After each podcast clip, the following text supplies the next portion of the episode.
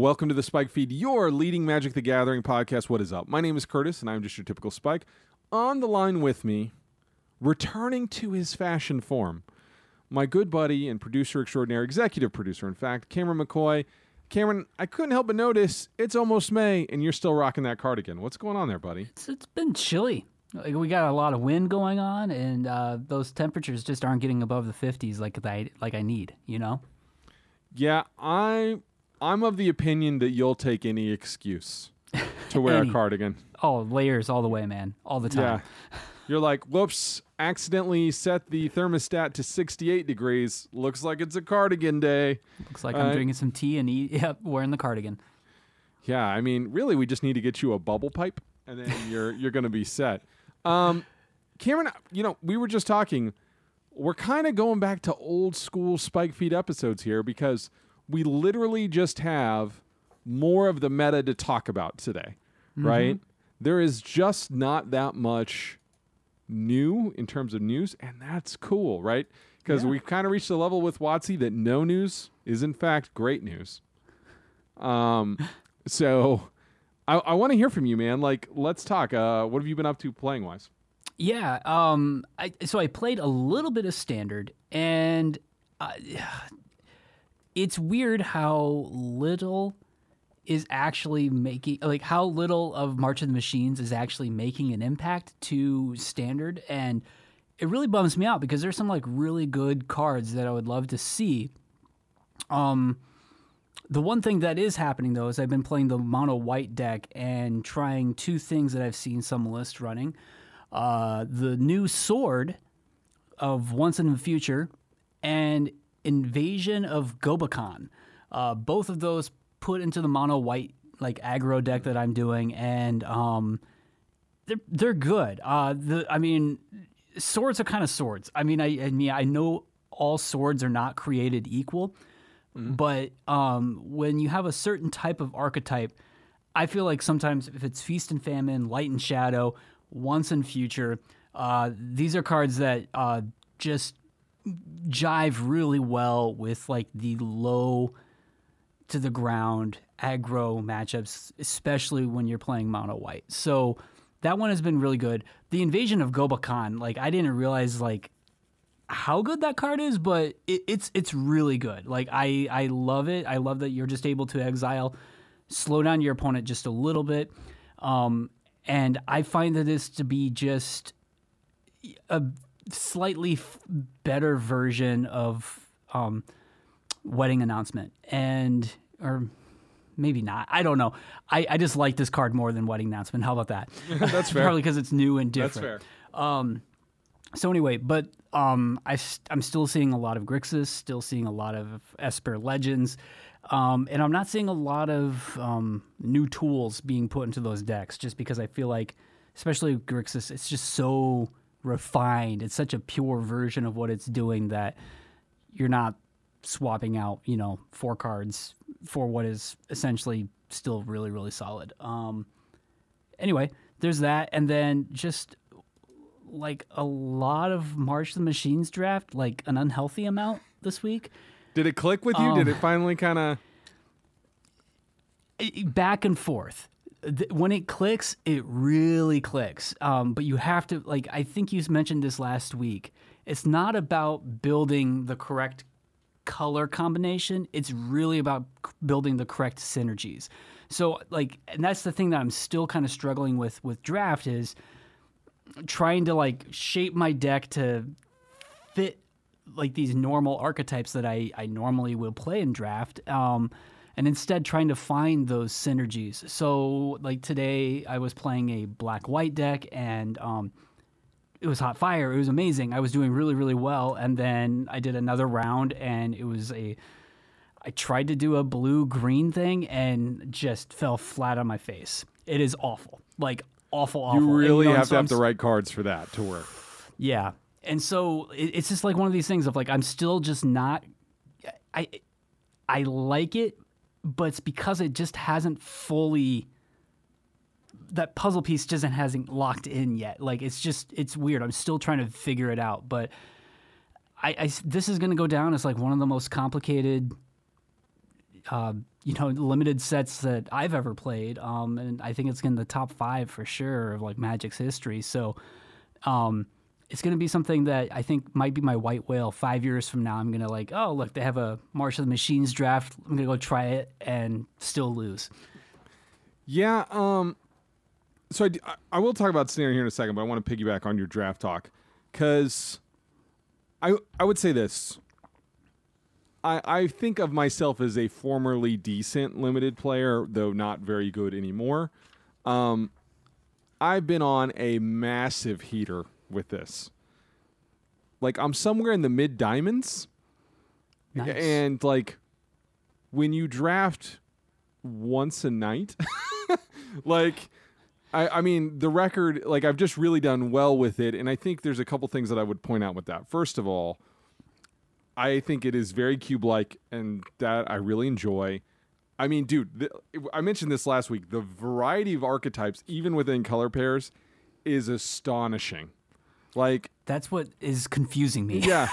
And and so like i had a of course i i felt obligated because i opened the is it gallarda the the six mana companion that everything has to be an even. And i built my deck around that. It was super uh, um, like i played a lot of two and fours that i would necessarily usually play um but did well with that. I've played uh like a just guy spells list that was a ton of fun that was very convoke heavy um, I almost killed myself by drafting or drawing my entire deck on a turn.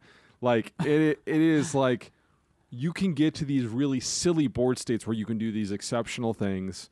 Um, again, sometimes the blowout potential of some of the bombs is really, really insane. But I do think if you synergize, you can actually get the best of certain like bomb cards. You know, I was in the spells deck and it's really common in the spells deck to play one or two of the counter spell that's like you can pay it play it for three or you can pay it for two and tap an untapped artifact right um, and i basically countered multiple sunfalls through that draft and that was pretty awesome which sunfall i would say is the best card you can actually open in the whole set i will say yeah. this like I know the the standard wisdom and all the data. Like there's a there's a website called 17 Lands that goes over all the, like the best commons and all these. Like if you're a heavy duty drafter, I know the limited resources guys like talk about it a lot. Blue is easily the most winning best color. My personal experience has been, and I don't know if it's just because everybody's on blue, so they leave black open. Black has been the money for me. Like I even the black cards mm-hmm. that don't seem good, like the two mana one one enter the battlefield, make your opponent discard a card.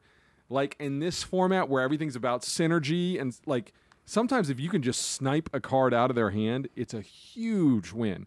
The there's an invasion that's four mana that makes them discard two, which is also like backbreaking for something because like uh, I don't know how many times I've cast that and then two just absurd cards hit the yard, right? If you can time it right, right?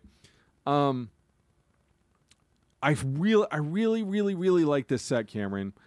I'm very worried that this is me just kind of projecting a little bit that WotC's going to get the wrong idea about this. Hmm. I.e., number one, we'll get companions in some capacity in a limited format again. Yeah. Yeah. I think they are the worst element of this draft format. We talked about that last week.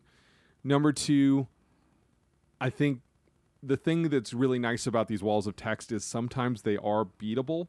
Like there's a million lines of text on Elesh Norn, but sometimes you can just kill it with uh, like your convoke kill a target creature spell. And I think that balance is really the fine line that this format really rests on. And if they fall into a trap of really peeling back the removal or the answers, but still making the cards this bomby, I think you'll end up with a format that is probably kind of unpleasant. Like it's a lot of racing to the top kind of stuff. Um, but also, I I think convoke is also something that maybe it's just this is a ha- thing happening to me. It seems to be on no one's radar that this is a thing that can happen to them.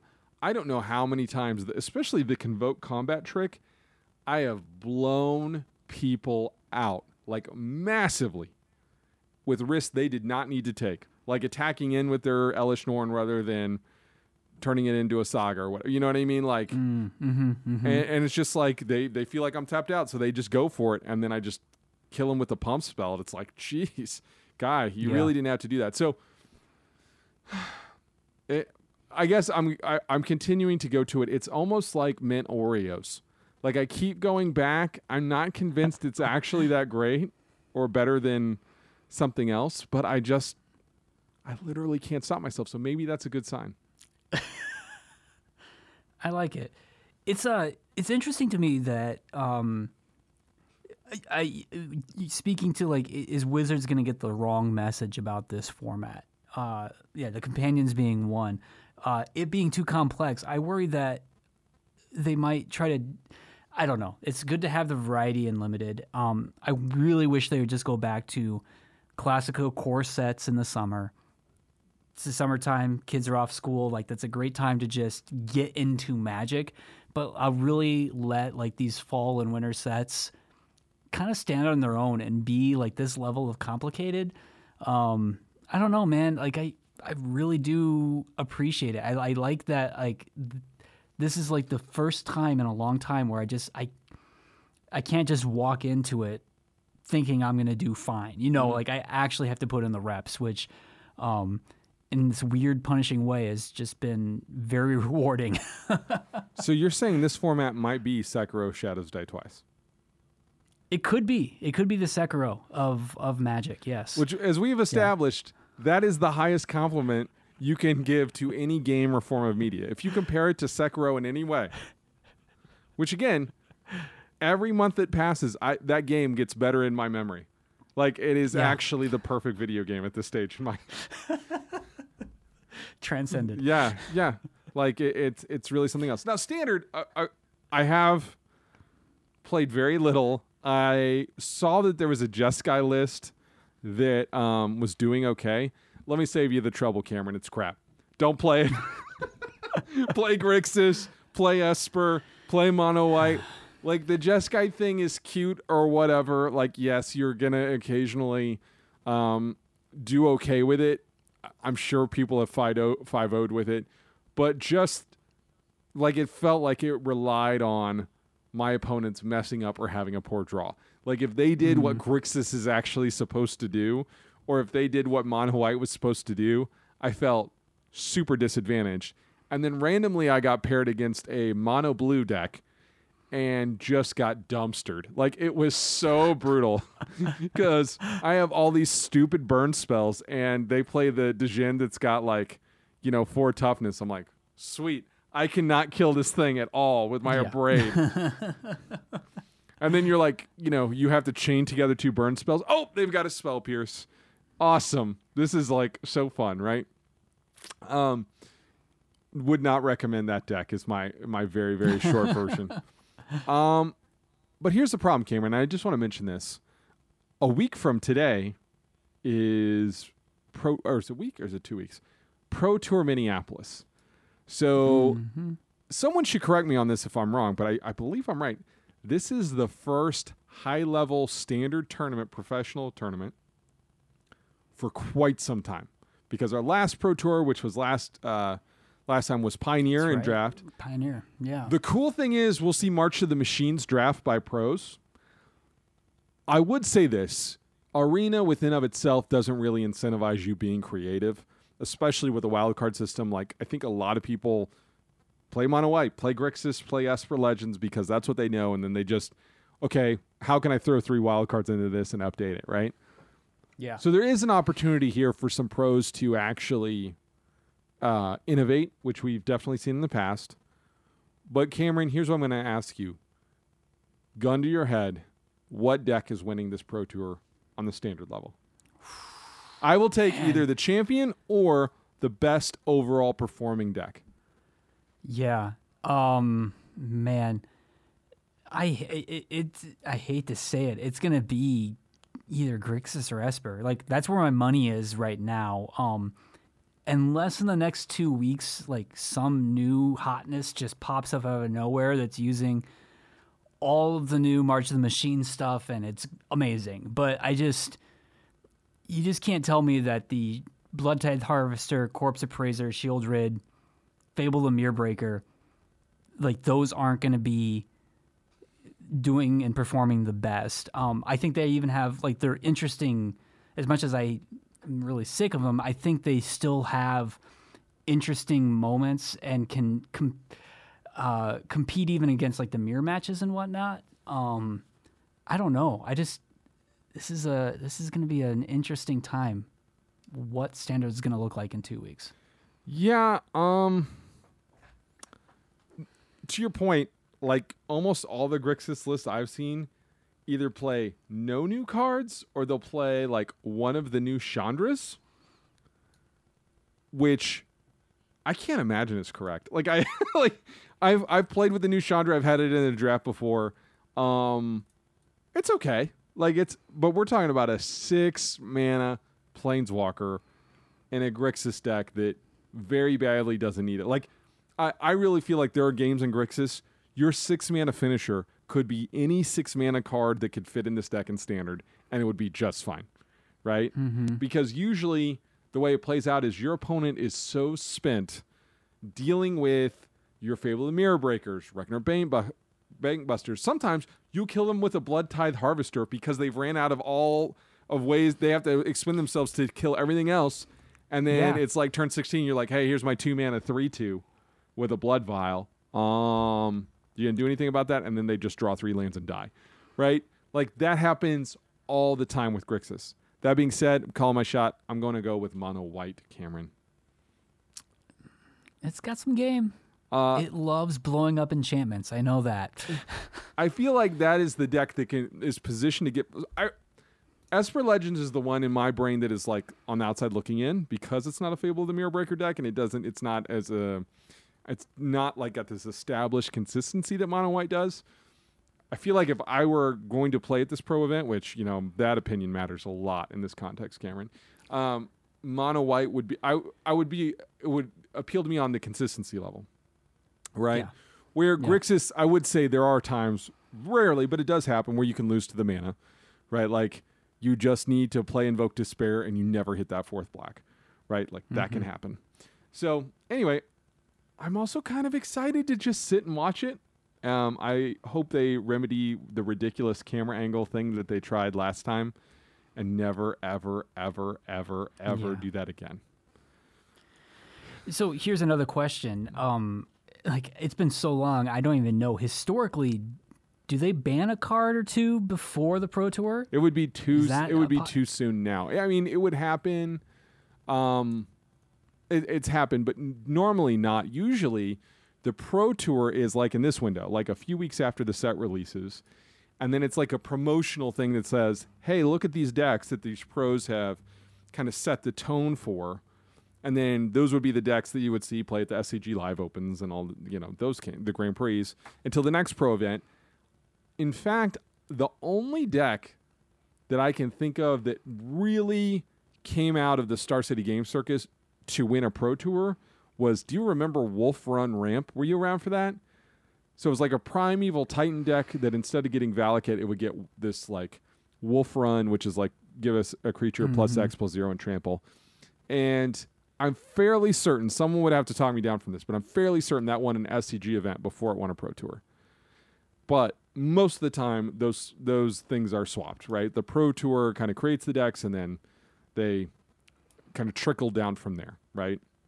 And in fact i think they used to be called pro tour whatever the set was. So it would be like pro tour new phyrexia or whatever. Okay. um maybe they did that for a year or two. I don't know. I can't keep track of all this stuff. I'm just glad it's back. So hey cameron we've got some other random pieces of media that we've been engaging with. So um, we're going to come back and talk about those things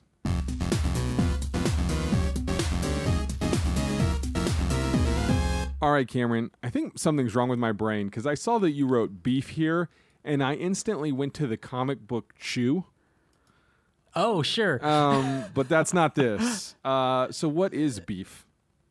Beef is a new series, newish series that's on Netflix.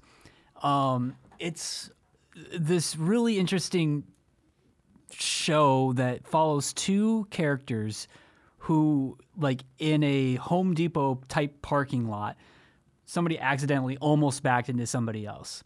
Person flips the bird to the one person and just drives off, and this other person just snaps. And it just starts like a high speed chase in like a residential neighborhood, and it's like ridiculous and over the top in a very funny way.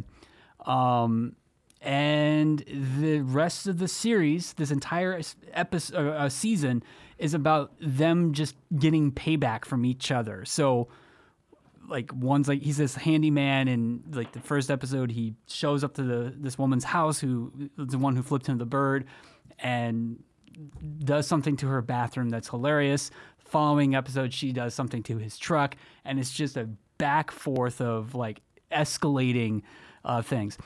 It's it's great. So what I love about this is uh, it's an all Asian cast uh, starring Steven Yeun, who is in uh, like Minari and a couple other things, and then Ali Wong, um, David Choe, who was like in like a I can't really. He's been in a couple like Netflix documentaries about food that I just absolutely love. He's a very hilarious comedian.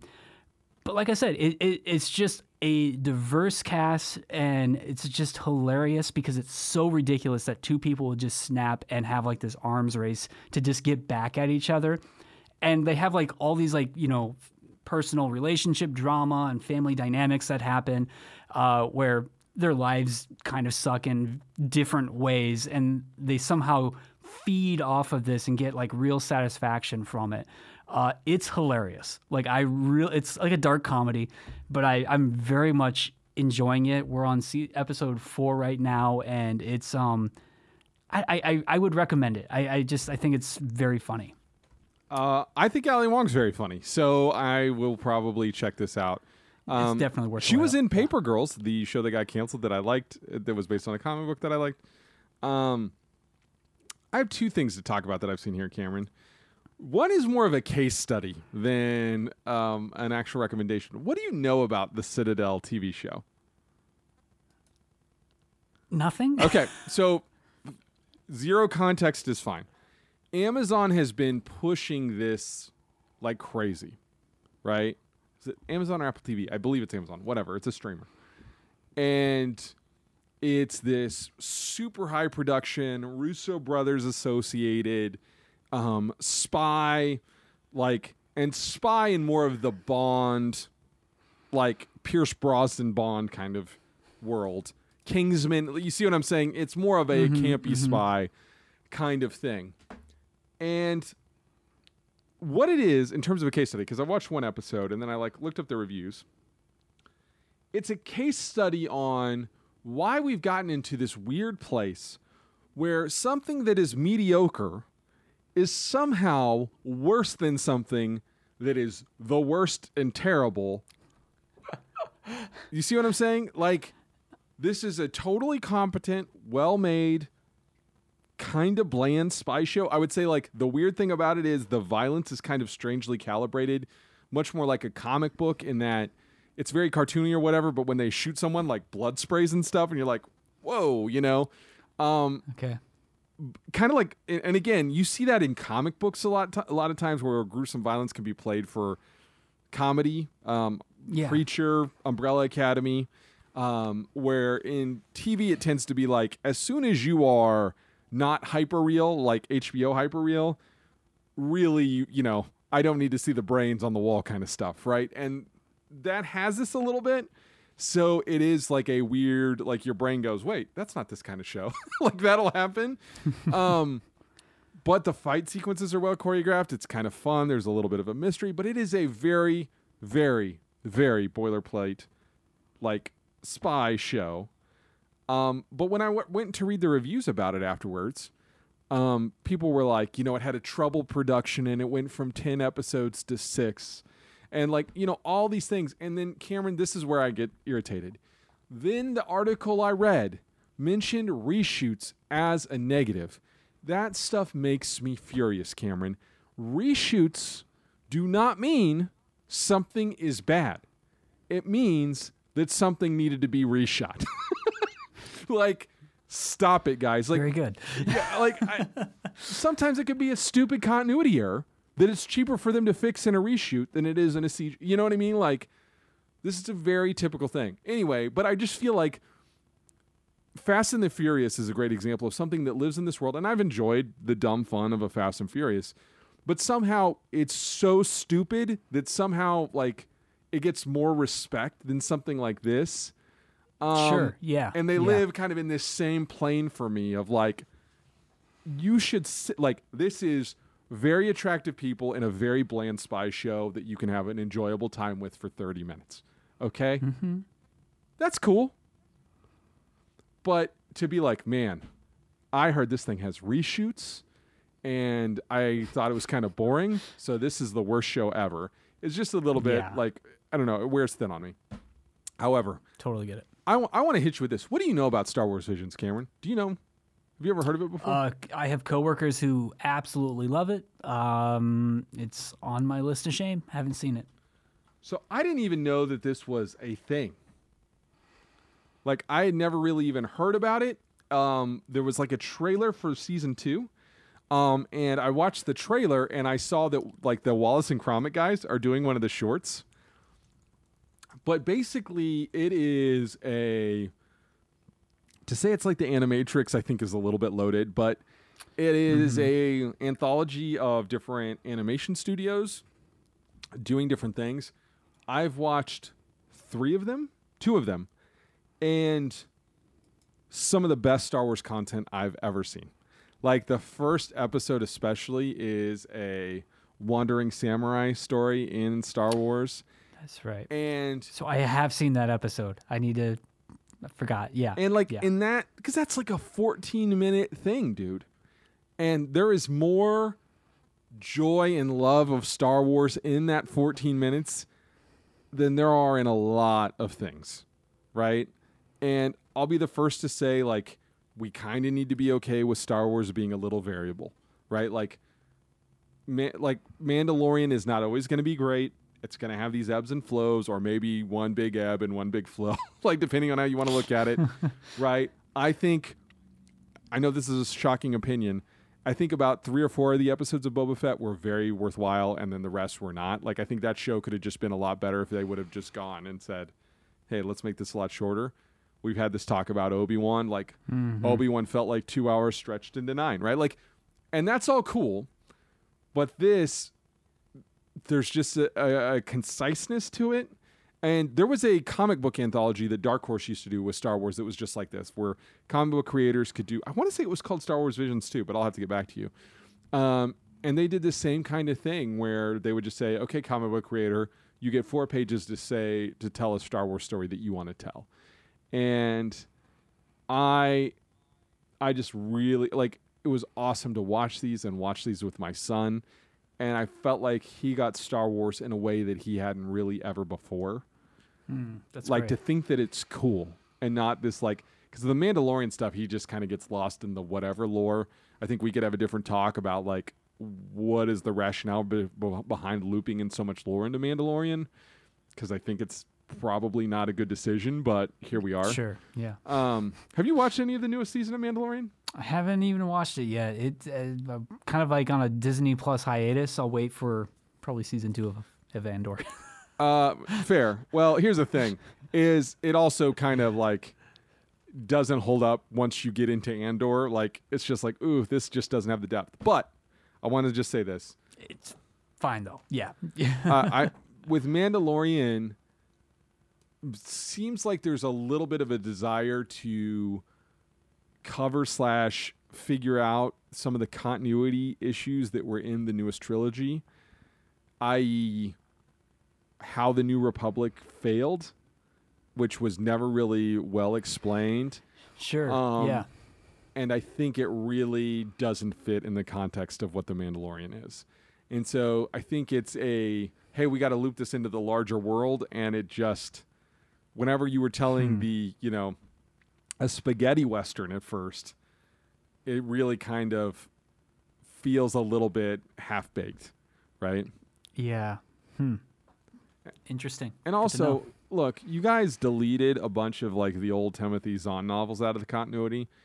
Here's a suggestion: just take Rise of the Skywalker, delete, right? And I, I'm going to say this: not my least favorite Star Wars movie by a long shot. Like I actually think there's some redeeming qualities of that show, mostly in the performances, but whatever.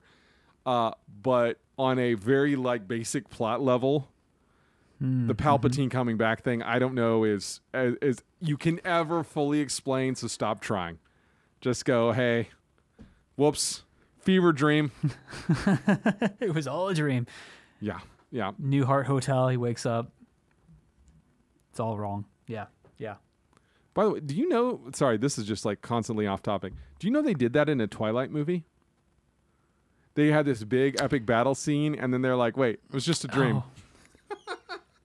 I I saw that in the theater, and it was like the uh, probably the best ninety minutes of my life. I, I was laughing so hard, I was crying. It was so good, so bad, so good. So it must be better than Citadel.